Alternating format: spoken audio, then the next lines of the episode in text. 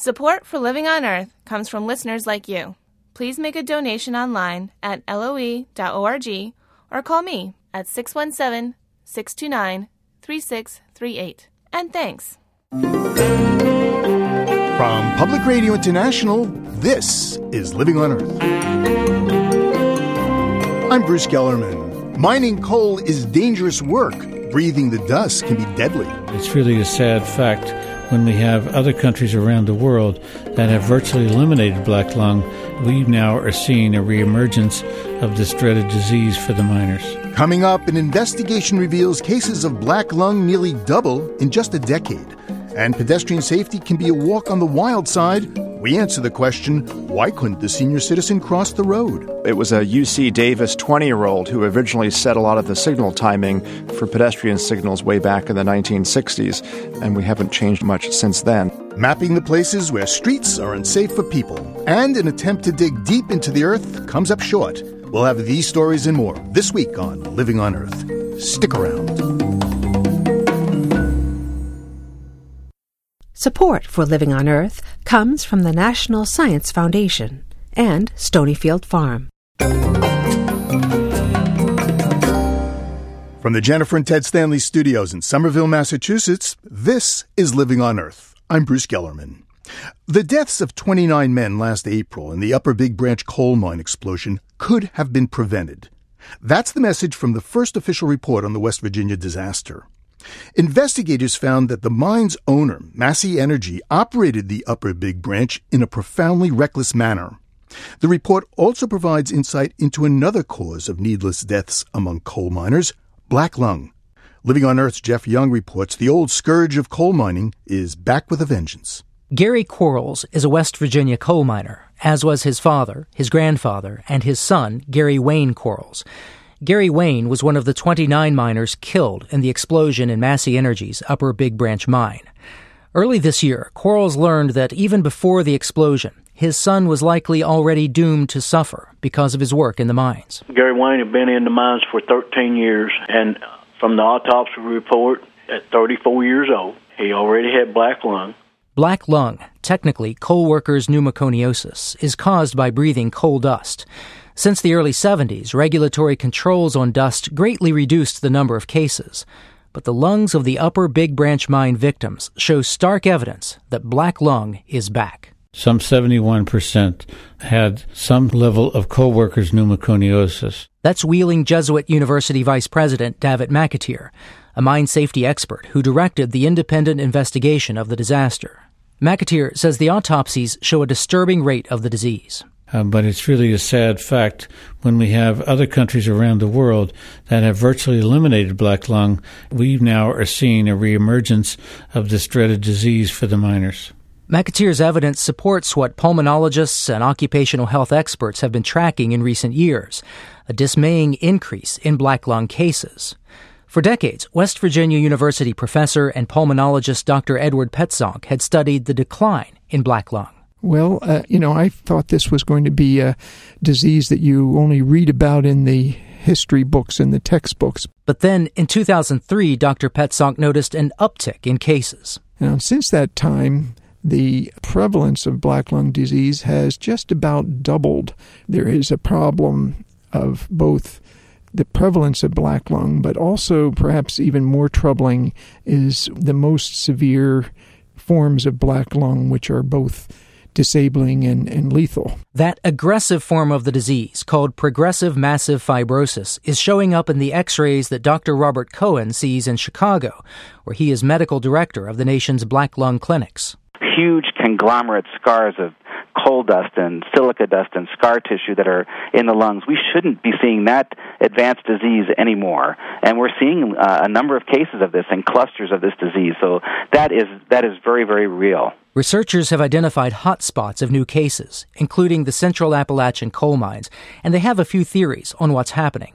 Lax enforcement and monitoring of dust may be contributing. Davitt McAteer suspects changes in mining practices may also be to blame, as higher coal prices and diminishing reserves push miners into more marginal seams of coal. We're in uh, narrower seams where the mining process allows us to cut the rock. And it's cheaper, in fact, to cut the rock and load it and take it outside the mine and separate it uh, on the surface uh, is cheaper than trying to cut carefully and cut only the coal seam itself. That's a problem, explains Dr. Cohen, because when the powerful mining machinery cuts the rock layers above and beneath the coal, it produces silica dust. And that dust is more toxic than coal dust, which is toxic in itself, so that uh, they may be exposed to a sort of a combination of dusts that are more toxic than in the past. Cohen says mining has also gone through major labor changes, with fewer union operations, longer hours for miners, and fewer chances to switch positions in a mine.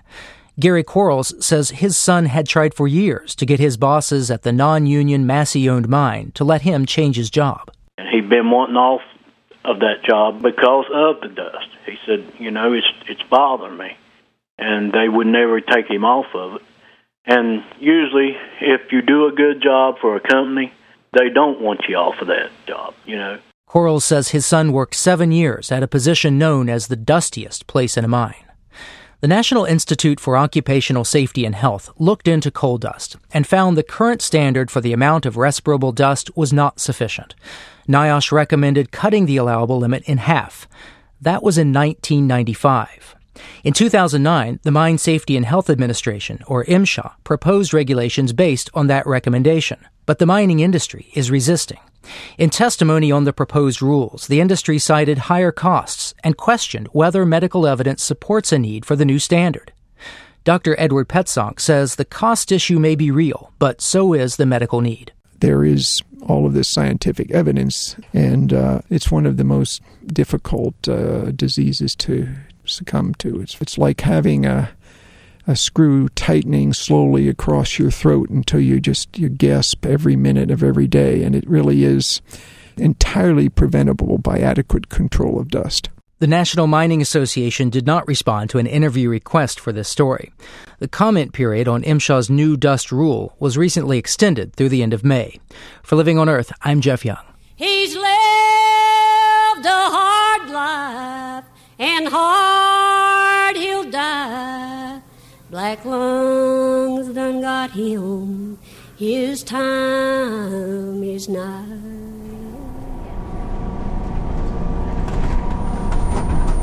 Most days I commute to work by bus. It's quick and easy. Stop requested.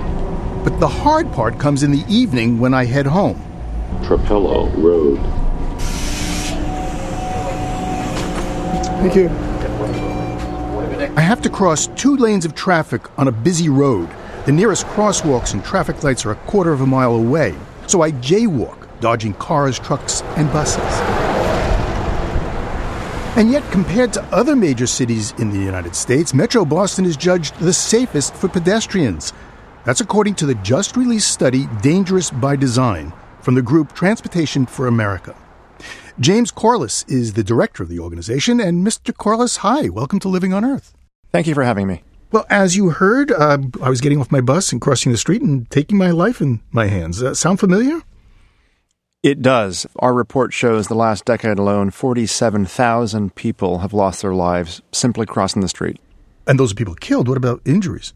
688,000 injuries over 10 years, the last decade. That's interesting because Boston and Cambridge, according to your report, is, is the safest major urban center in the country.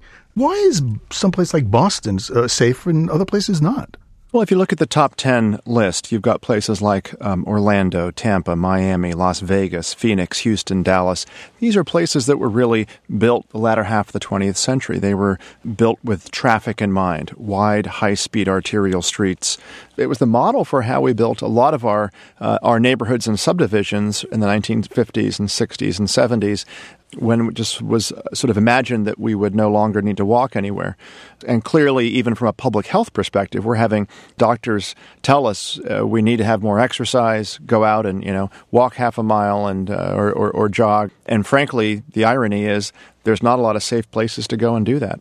Your report says that there are subgroups that are more prone to being involved in pedestrian accidents than others. That's right. Seniors, they are much higher risk. They're out walking. They're actually, generally speaking, more in places with better weather. A lot of the retirees Many seniors actually don't have enough time to even cross some of these big, dangerous streets. Uh, that there was a uh, an old story that it was a UC Davis 20 year old who originally set a lot of the signal timing for pedestrian signals way back in the 1960s, and we haven't changed much since then. So, what do we do about that? I noticed from reading your report you mentioned road diets. What's a road diet?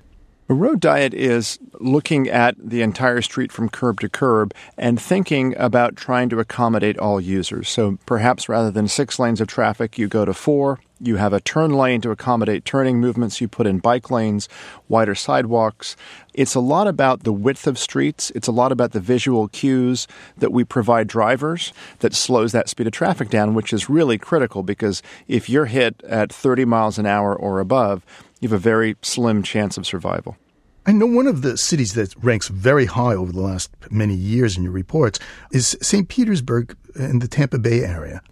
Right. Uh, a lot of Florida cities. In fact, four of the 10 most dangerous uh, regions are all in Florida. In St. Petersburg, they used a system, a new system called the Enhancer. I, I want you to hear it because this uses sound and lights to get people's attention. Hi there. To cross the road, push the red button. Hola, para cruzar la calle, por favor, apriete el botón rojo. So I guess this LED flashes very fast and it notifies drivers. And as you heard, it's in Spanish. Right. Which, as our report shows, um, if you're Hispanic, your the pedestrian fatality rates are much higher. In fact, Hispanic seniors have some of the highest fatality rates for pedestrians of, of any demographic group. And why would that be?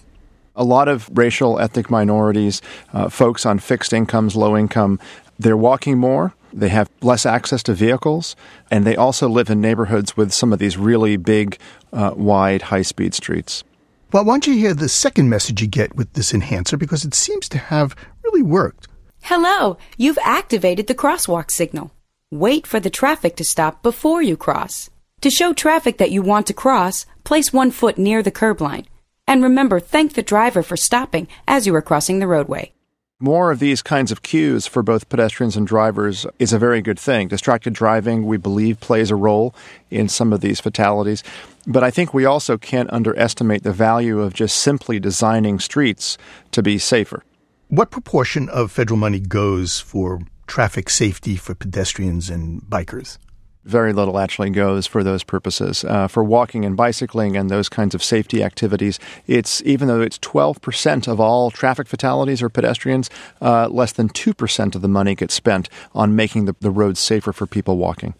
Congress is supposed to authorize the federal transportation bill every, what, six years, right? Every six years. We're 600 days late on the last authorization. Why is that?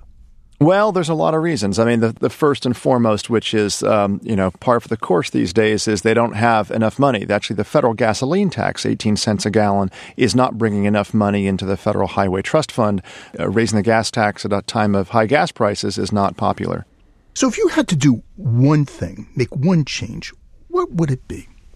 We as Transportation for America would like Congress to adopt a complete streets policy, which basically says, look, every time you go in and fix a road, you tear it up, you repave it, put in some bike lanes, put in the sidewalks, do it right the first time so you don't have to come back later on and fix it at great expense. More people are walking and bicycling today, even though it still is uh, unsafe out there. And the younger generation really seems to be much more interested in a different lifestyle that includes sort of more walkable neighborhoods. Well, James Corless, thank you so very much. I really appreciate it.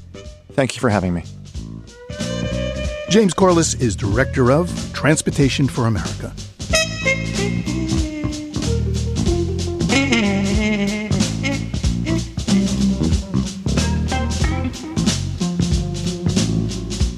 Just ahead, science sinks to new depths. A look back in time to Project Mohole. Keep listening to Living on Earth. It's Living on Earth. I'm Bruce Gellerman. How many miles per lump of coal does your car get? Converting coal into a fuel you can use in your engine is an old technology, but it's being considered anew by some in Congress who see liquefying coal as a way to help free the nation from petroleum and ensure energy security. But opponents charge it's just a dirty way to speed up climate change. Living on Earth's Mitra Taj reports from Washington. During the 70s, Jimmy Carter pitched a unique alternative to Middle Eastern oil coal, which is our most abundant energy source. Coal is heard a lot these days on Capitol Hill. Senator Joe Manchin, a Democrat from West Virginia, says the fossil fuel can save us from the dangers of relying on foreign countries for fuel. I still vividly remember waiting in line for gas in the early 70s. It's something I never thought could ever happen in America. Like President Carter, Manchin wants to use coal not just to generate electricity, but also as gasoline for car and jet engines.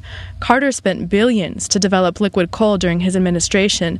Then politicians and the public lost interest when oil became cheap. Fast forward 40 years, the high price of oil is making it interesting again. But there are climate change concerns now as well. Liquid coal produces about twice as much carbon dioxide as conventional petroleum. But Manchin says with the Middle East on shaky ground, coal fuel is worth another try. That is one of the many reasons why I'm co sponsoring the American Alternative Fuels Act with my colleague John Barrasso from Wyoming. Among other things, the bill would break down barriers. The barrier Joe Manchin would like to break down relates to the federal government. Current law restricts it from buying alternative fuels that emit more greenhouse gases than petroleum. All it says is that federal agencies cannot make things any worse than they already are. It's status quo. Brian Siu is a policy analyst with the Natural Resources Defense Council. He says repealing the law Manchin targets would allow the fuel hungry Department of Defense to enter into long term contracts for liquid coal and oil shale. And the Republican controlled House just passed defense legislation that would do just that. A little notice detail in the defense bill allows the military to buy any alternative fuel at once, regardless of how much it contributes to climate change. Siu says the Senate should fight to keep the current law the way it is. Doesn't require greenhouse gas emissions to even decline. It just says if they are going to access the public coffers, then they should simply be able to at least meet the status quo, especially given all of the national security and environmental risks climate change. The military is the biggest consumer of oil in the country and can use its purchasing power to encourage emerging markets for fuel alternatives. And the armed forces, particularly the Navy, do want to get off foreign oil. By the year 2020, the Navy, ashore and at sea, and in all of our tactical programs, uh, will be running on 50% alternative energy. And when we're talking ships, airplanes, and so forth, that means basically alternative liquid fuels. John Quinn, in charge of helping the Navy meet that goal, spoke at an energy conference earlier this year. It's unclear whether the military would even want to buy liquid coal, if allowed. The Department of Defense declined to comment. But Siu says liquid coal already gets a boost. Every gallon earns producers a 50 cent tax credit. If the industry really takes off, Siu says that could add up to huge tax breaks. Right now, it's not a lot because there are no commercial scale coal to liquids facilities. But if you do the math, as soon as these coal to liquids facilities come online, you're looking at about 380 something million dollars per year for every single facility. So this is kind of like, you know, uh, the holy grail of moral hazard. But liquid coal enthusiasts see it as the holy grail of energy independence. Adam Victor is the president of Transgas Development Systems, a company that recently broke ground on a liquid coal plant in West Virginia. In fact, we're hoping that once uh, this facility is built, you're going to see the explosion of this industry, and 44 of these plants will displace 100% of the United States input uh, of gasoline. Victor, a climate skeptic, says fuel from his plant would be traded on international markets, but would physically end up in gas stations in places like West Virginia, Ohio, and Pennsylvania. He says he secured private financing for the project in part with the help of a company called Uhde, the chemical engineering division of the German industrial conglomerate ThyssenKrupp. During World War II, ThyssenKrupp provided Nazi Germany with liquid coal. The coal to gasoline process got its start in Germany in the 1920s. And Victor says what's keeping it back in the U.S. now are incoming EPA greenhouse gas regulations. And so I would say if there was one thing that could be done to have this technology explode throughout the country is to simply uh, waive the greenhouse gas emission uh, standards for these plants. And you know, if they want to do it uh, temporarily for five years, they did it for for ethanol. And lawmakers from coal states, many opposed to EPA's climate regulations, have more ideas for coal fuel. Earlier this month, West Virginia representatives from both parties proposed mandating a minimum amount of liquid coal to be blended into gasoline, much like ethanol is today. Democratic senators from rich Montana have proposed extending defense fuel contracts to give alternatives like liquid coal more security. And an energy bill proposed by House Republicans would require the Defense Department to invest in a liquid coal plant that produces at least 10,000 barrels a day. Whether liquid coal gets a thumbs up depends on upcoming decisions in Congress and how seriously lawmakers take not just the threat of energy dependence, but also the threat of climate change. For Living on Earth, I'm Mitra Taj in Washington. 50 years ago, spring 1961, off the coast of Baja, Mexico, scientists reached new depths. This is a story about a scientific and engineering adventure unique in the history of the ocean. This is the first deep ocean drilling. It was called Project Mohole, named after the Mohorovičić discontinuity, the boundary between the Earth's crust and the mantle.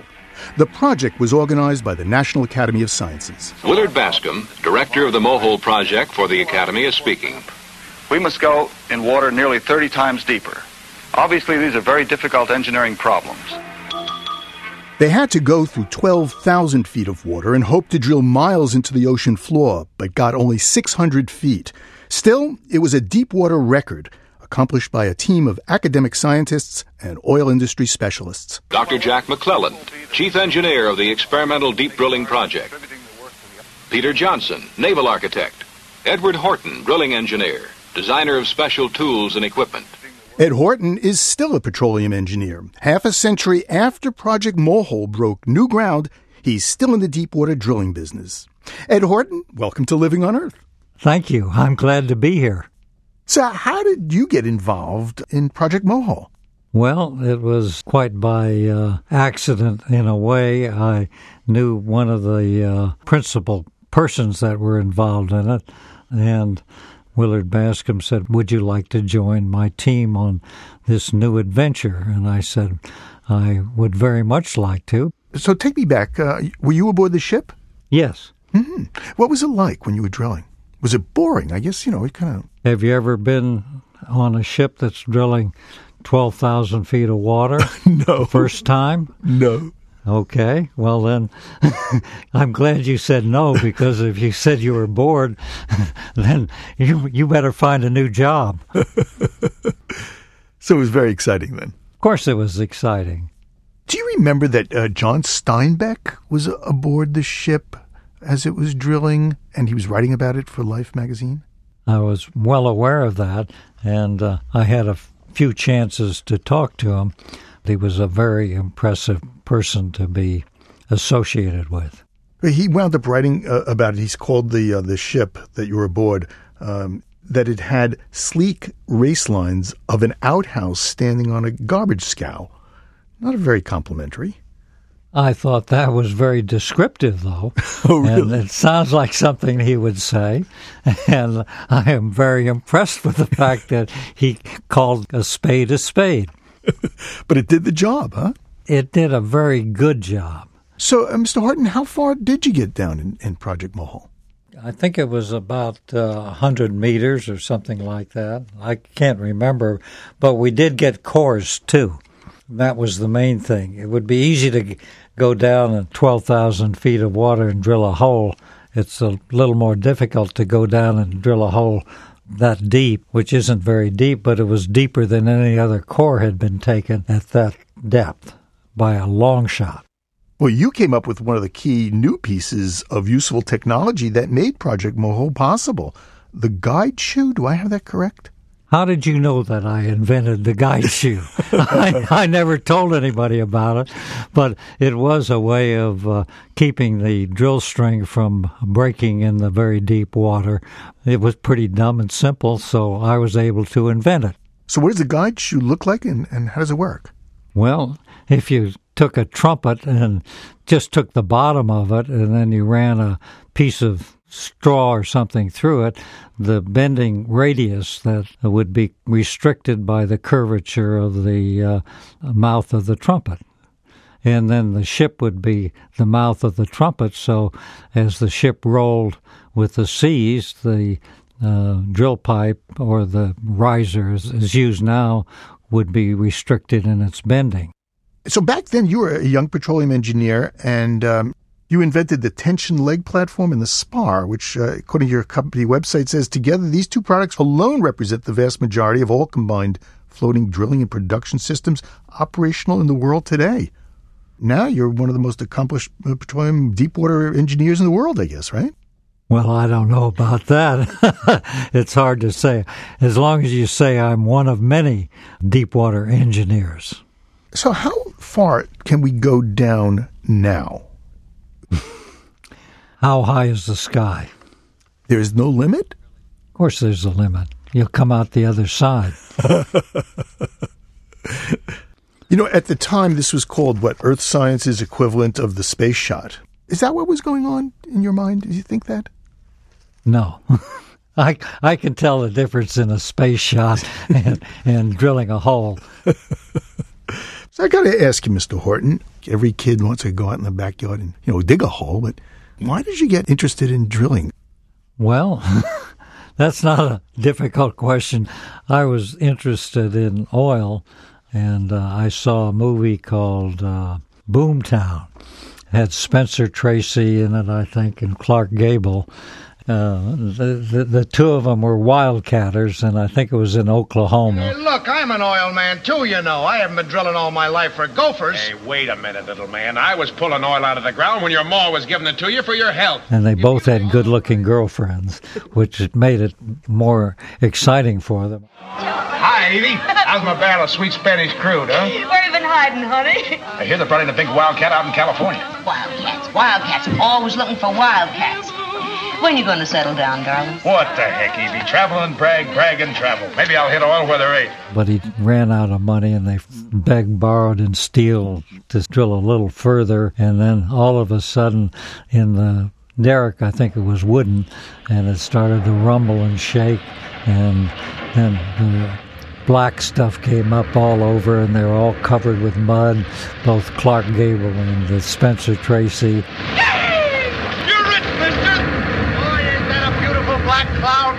And I thought, boy, that's a real way to live. this is an adventure.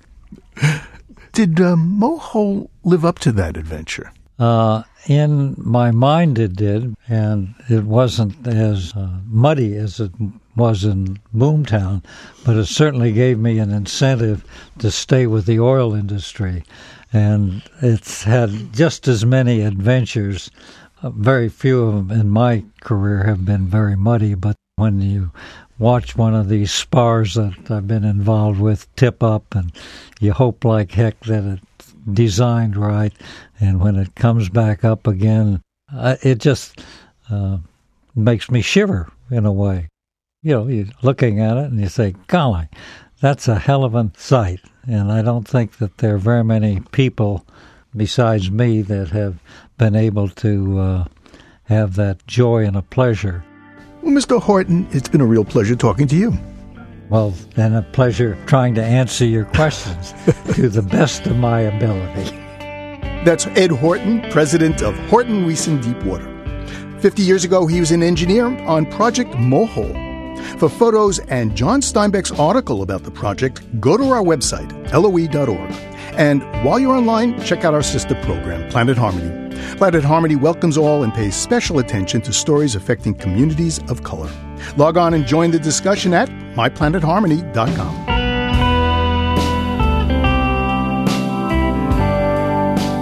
Well, from digging a deep hole in the Earth's crust for science, we go to the shallow kind for planting seeds. And who better than Garden Girl to help with the spade work? Garden Girl is urban gardener Patty Moreno of Roxbury, Massachusetts. Recently, she showed Living on Earth's Bobby Bascomb how to grow seedlings indoors. Now it's time for Bobby, the plants, and Patty to head outside. I just want to see if there are any eggs under these ladies over here. No, no eggs. Bummer. They start producing eggs actually at 20 weeks. That'll be like a few a week. Then, as they mature, one a day. For the average person that wanted to have, you know, backyard chickens, how feasible is it? It's so easy. It's much easier than a dog. Like, you never have to walk them, unless you want to. They are my garden helpers. They you know, scratch and till the soil for me. They eat all the bugs and then they fertilize it. Let's go over to my smaller garden. We're going to get to work a little bit over here. Oh, you're going to put me to work? We're going to put you to work. This is basically uh, I, a demonstration garden that I wanted to put together to show what you could do in like an average size backyard. Being Puerto Rican, one of the raised beds I plant every year is a Latin Caribbean mixture of beans and peppers and cilantro, all of the things that you would need to make this thing called sofrito, which is like a base flavor for a lot of the food that you would eat in Latin Caribbean culture.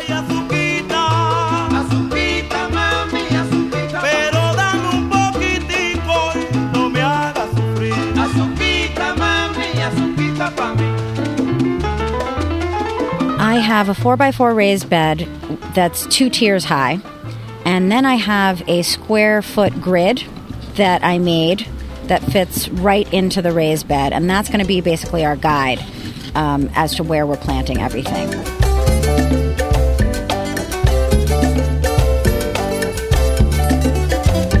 We're going to companion plant. In this whole bed, we're going to be able to make an amazing uh, stir fry. So we're going to have, you know, the eggplant, a Siamese dragon stir fry mix, which just has tons of different Asian greens in them.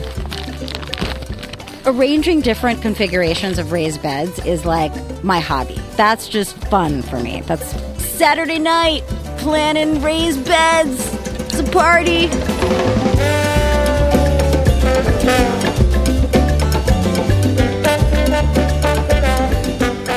Look, Asian greens are nice. It's nice. Spicy, it's different taste. How about some potatoes and some corn and some lettuce? My name is Robert Patton Sproul, and I'm Patricia's husband. I want a record of potato. I want to do 800 pounds of potato, and I'm trying to do 200 pounds of corn. Wait a second. How big is this garden that you're growing all this in? Well, I'll show it to you. It's not that big. it's only four by eight. This part is for his man garden this year. You know, a lot of people grow potatoes in trash barrels, and that's the coolest thing ever because basically they put the potato at the very bottom at like six inches of soil, and as it grows up, they keep filling soil around it. And then at the end of the year, they dump it out on a tarp, pull all the potatoes out, and they start over again. And then that one trash can version, people have done really gigantic amounts of potato in it. We every year manage to eat so many meals from the garden. You know, the supermarket people do not know me.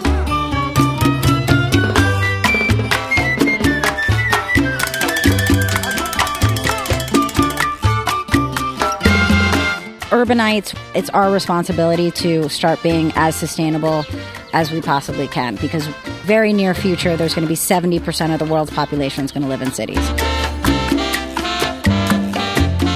Anything you grow and then eat is going to be the tastiest thing you've ever had. As long as you don't burn it, you're fine. And it's a lot of fun.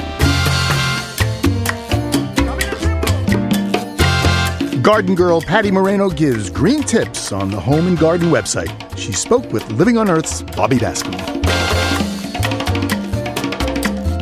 Coming up, a bird lover goes loony over what else? Loons. Stay tuned. It's Living on Earth. Support for Living on Earth comes from the Gordon and Betty Moore Foundation and Gilman Ordway for coverage of conservation and environmental change. This is Living on Earth on PRI, Public Radio International. It's Living on Earth. I'm Bruce Gellerman. Sandra Steingraber is an ecologist, an author, and a cancer survivor.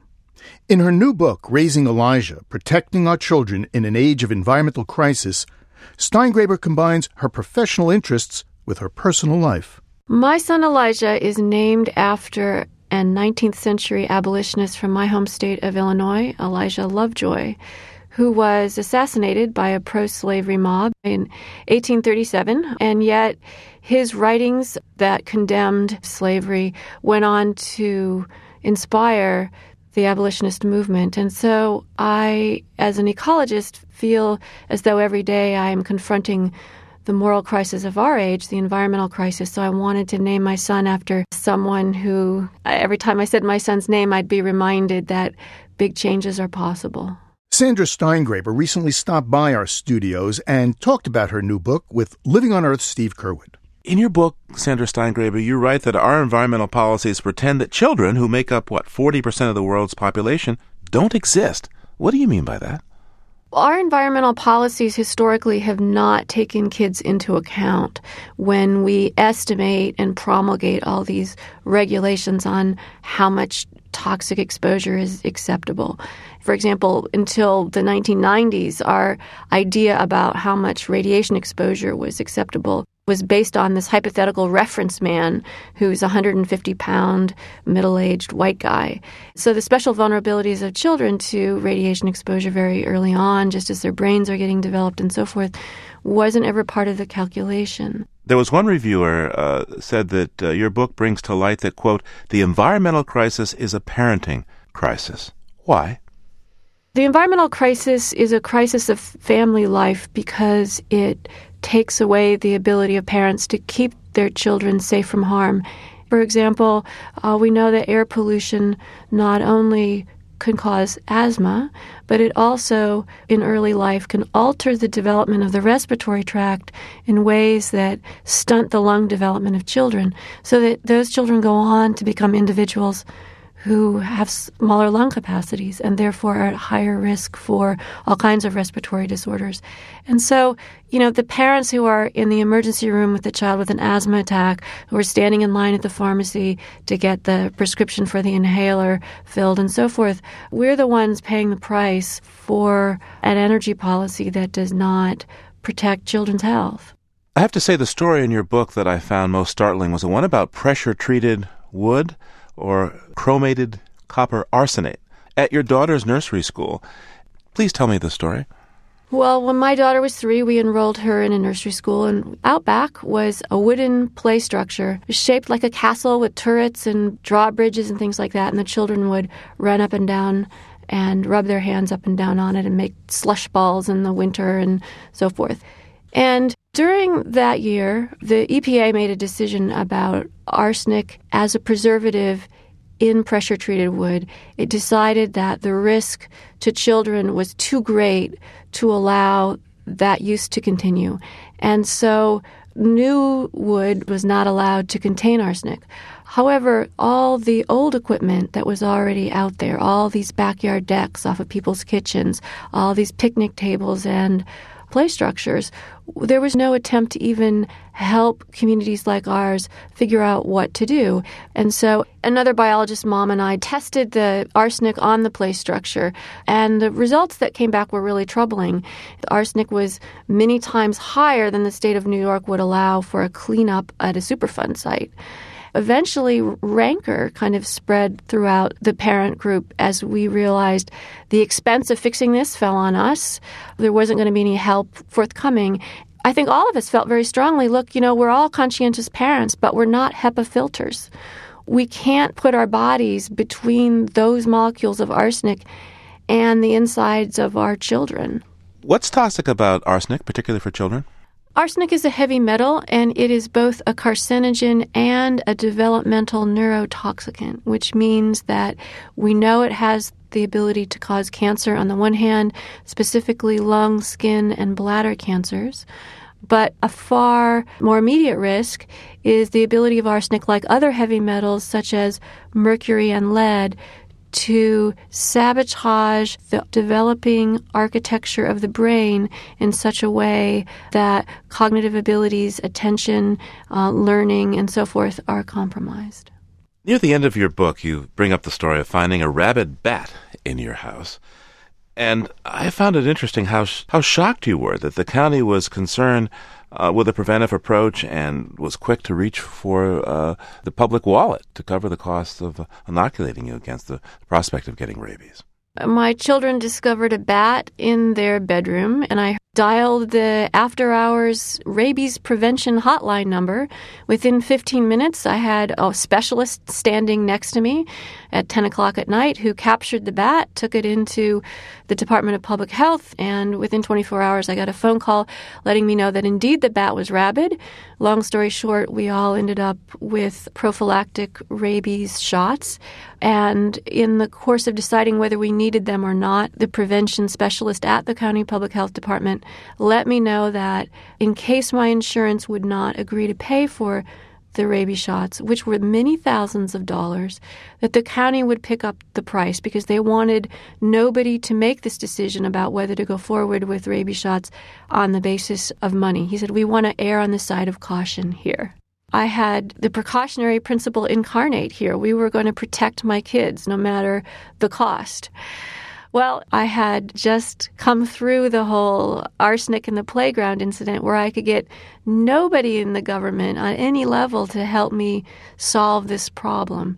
And so I realized that we are capable as a society of preventive action around an environmental threat to children. But our ability to do that is really specific to threats that are visible, like a bat in your bedroom. And when it comes to toxic chemicals, which can be as deadly as rabies, we take a different approach. The arsenic in the playground equipment is a known carcinogen. There's no doubt that it causes human cancer. And so the difference between how we respond to a rabid bat and how we respond to arsenic infused playground equipment is not one of evidence or proof. How do you talk to your children about climate change? Well, I don't talk to them a lot about climate change. I think it's one of the topics that is the job of adults to deal with. So there's this story about Elijah when he was four who asked to be a polar bear for Halloween. And I went to work sewing him a polar bear costume. And as I sewed it together, I began to realize that this costume may well outlast the species. And on Halloween, I was out there with my son, the polar bear, and what I saw were children who were bumblebees. They're also in trouble right now. Children who are penguins, heading for extinction. So it's a whole village full of children dressed up as animals who are in trouble. And if that bothers us, then what is our responsibility at this moment in history as parents to do? I'm not interested in turning children into atmospheric junior rangers who think that they have to protect the stratosphere against ozone depletion or too much carbon dioxide. I want them to go outside and play and to develop a sense of natural wonder about this incredible world that we live in. And it's my job as their mom to be looking out for danger. So, in the end, you don't say much of anything to them about global climate change? Well, it was my decision not to. But I ended up having to talk to my kids about climate change because my children a- asked me questions like, Mama, is it supposed to be so hot? My children gather together with other children and talk about how the earth is sick. You know, this is like children hearing about sex on the playground. You want to make sure you, have your own narrative story before they hear it from their peers. So, in fact, there's another big talk that parents now need to have with their kids that is almost the opposite of the sex talk. And the reason I think it's the opposite because the sex talk is all about creation. The climate change talk is a story about what Bill McKibben calls decreation, the unraveling of life, the extinction of species. And it's actually a much harder talk. I'm really good at the sex talk. I can give an age appropriate sex talk to almost any kid you give me. The climate change talk is a harder one. And I think it's one that parents avoid because it's painful. And that's not where we want to be as parents, I think. Throughout your book, you return to the idea that we cannot rely on our government to protect our children. You do note the exception around the rabies exposure. How do we protect them instead? And, and what should we demand of our government? We can't turn our houses into kind of latter day bomb shelters and keep all the chemicals that are in the air and the water and the food from entering our children's bodies. The only solution has to be the forceful engagement of parents in the political system so that we demand a radical redesign of our energy, our agriculture, and our materials economy in a way that allow for the protection of children. In raising Elijah, I'm really calling on parents to be heroes. I'm not calling on them to simply recycle. I'm calling for something much bigger. And which is why I called the book Raising Elijah to remind us that there were other points in history where parents played these roles. Elijah Lovejoy himself, the namesake for this book, at the time he was assassinated, he was the father of a two year old, and part of his motivation was as a father, was the kind of empathy he felt for slaves whose children were being sold away from them, made him believe that the argument that our economy could not be competitive without unpaid human labor, that there was a much bigger moral argument. And I'm trying to make that same argument about the big moral crisis of our time, which is the environmental crisis. The environmental crisis now has gotten to the point where our children are not safe and that we can't plan for their futures. And therefore, parents need to insert themselves into the political process to redesign the whole system to change it. Sandra Steingraber is a biologist, mother, poet, and author of Raising Elijah Protecting Our Children in an Age of Environmental Crisis. Thank you so much. Thank you, Steve. That's Sandra Steingraber speaking with Living on Earth Steve Curwood.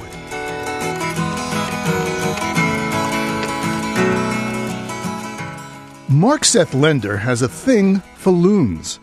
He's followed, videotaped, and recorded the sounds of the aquatic birds up and down the east and west coasts. He's seen many a loon, but on a lake in British Columbia, Mark found a pair of common loons that were decidedly uncommon. Loon crosses the lake. His flight call and the music of his wings linger like a trail of vapor, an invisible wake, and lands far at some distant place, where, only for him, someone waits. Daybreak. Loon on her nest lays her head down low, her neck an arc of infinite grace, her beak thick, weighty as a stone spear, points an accusing finger as I draw near, an admonition that warns and endears. Neither stillness nor the checkered black and white of her back, meant to mimic the speckling of sun on water, ruffled to silver by a breeze of air, conceals from those who would harm. No matter what her fate, here she will reside, to guard the precious pair of mottled eggs upon the weave of grasses she has made. That is her truth. She will abide. Day fades to black. Morning. Fog thickens the early light. Loon, as dark as the penumbra of the moon, is uneasy. The male, her clone to a feather, comes quickly now and takes her place to reveal one remaining egg and one brown shape formless as carpet lint till it opens its eyes. Afternoon. New Loon looks about, encountering the blurry world, aware, without worry, no doubts. That same day stumbles across the threshold, to him a small cliff, and swims, stable as a top. The male loon, his father, approaches. He is enormous, that dreadful garnet eye, fierce as a dragon, the powerful beak, yet offers so gently a tiny wriggling orange worm dredged from below, and firstborn takes his first meal in this world. The great loon moves away and dips his face, searching, dipping, searching, then one quick breath and tumbles soundlessly beneath. Again night, again day. Another loon is born. Firstborn does not like it. Dunk secondborn, who comes up sputtering and pushed aside, but parents provide equally between, equally watch and care, allow them to hoist upon a parent's waiting back to ride that boat of feathers and flex their new wings. Cloud, the threat of rain. loons on the wizened surface of rough water, coast and glide. Siblings, well fed, satisfied, but keeping near as if in anticipation. And, like a thing foretold, the jaws of the great male loon part, and he turns, and leaning down to where his offspring wait, calls loud the call he's called these ten thousand years, imprinting upon their minds their true, their only name.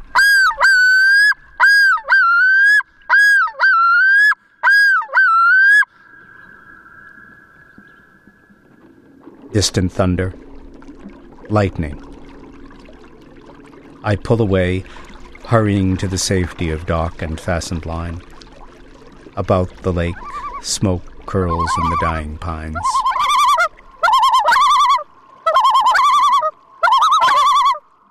To take a gander at some of Mark Seth Lender's loon photos and to find out about his new book, Salt Marsh Diary, a collection of writings on wildlife, head to our website, loe.org. And if you have comments about our show, flock over to our Facebook page. It's PRI's Living on Earth. And you can tweet us on Twitter at Living on Earth. That's one word.